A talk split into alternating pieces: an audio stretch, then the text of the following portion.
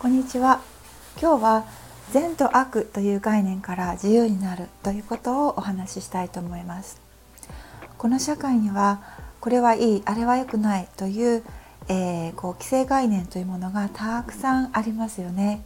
で、えー、その中そのそういった制約がある中で私たちはなんとかこうやりたいことをやろうとか、えーと、生きようとかしていますね。で、あのただ一方その一方で少しこう遠くを見渡すと、なぜか自分のやりたいことを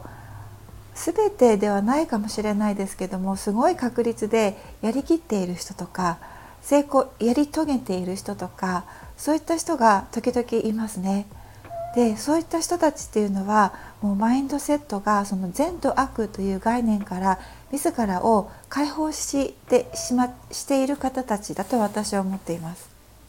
で、この善と悪というのは時代とともに刻々と変わっていきますし、この現在の地球または社会においては善悪またはこうするべきこうするべきではないというものではあるんですが、別の時代または別の領域では全く無意味なものでもあるんですよね。で、その視点に立つと、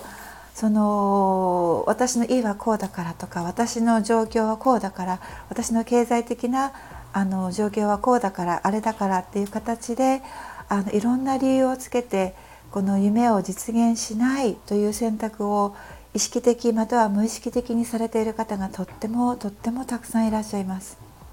でも、もう少し広い視野で立ってみた時に、この世界にはもうその領域を超えて善と悪という概念の制限を超えて、自分の願い希望というものをたくさん、一つではなく過半数以上、えー、実現して、それをその世界を生きている人たちがいるという事実、そして今私たちが縛られている善と悪という概念は一時的なもの、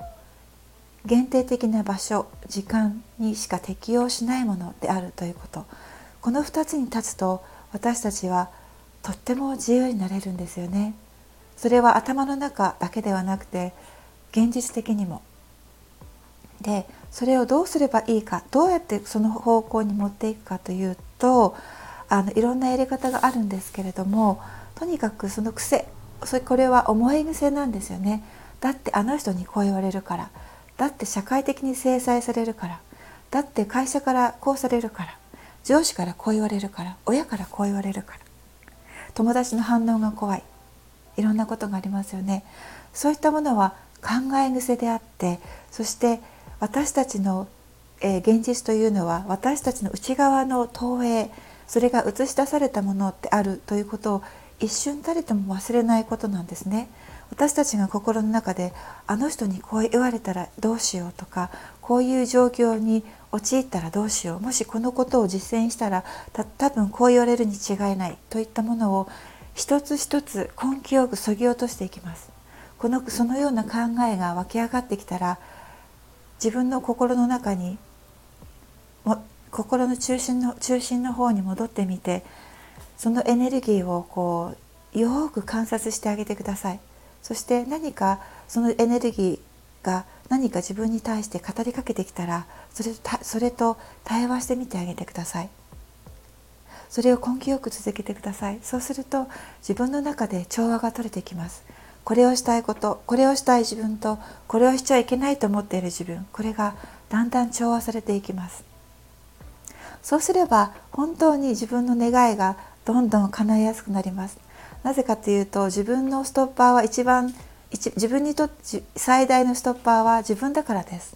そのストッパーが弱くなってくると、願いがどんどん叶いやすくなっていきます。そして自分の中の抵抗が弱くなっていってなくなっていくと、外側からの抵抗も少なくなっていって、いずれはなくなっていくという仕組みがあります。本当にシンプルですよね。宇宙は宇宙の法則または地球を根本的にこう統括している宇宙のエネルギーの法則というのは、実はとってもとってもシンプルなんですね。私たちの小さな小さな脳がいろんなことでサバイバルするために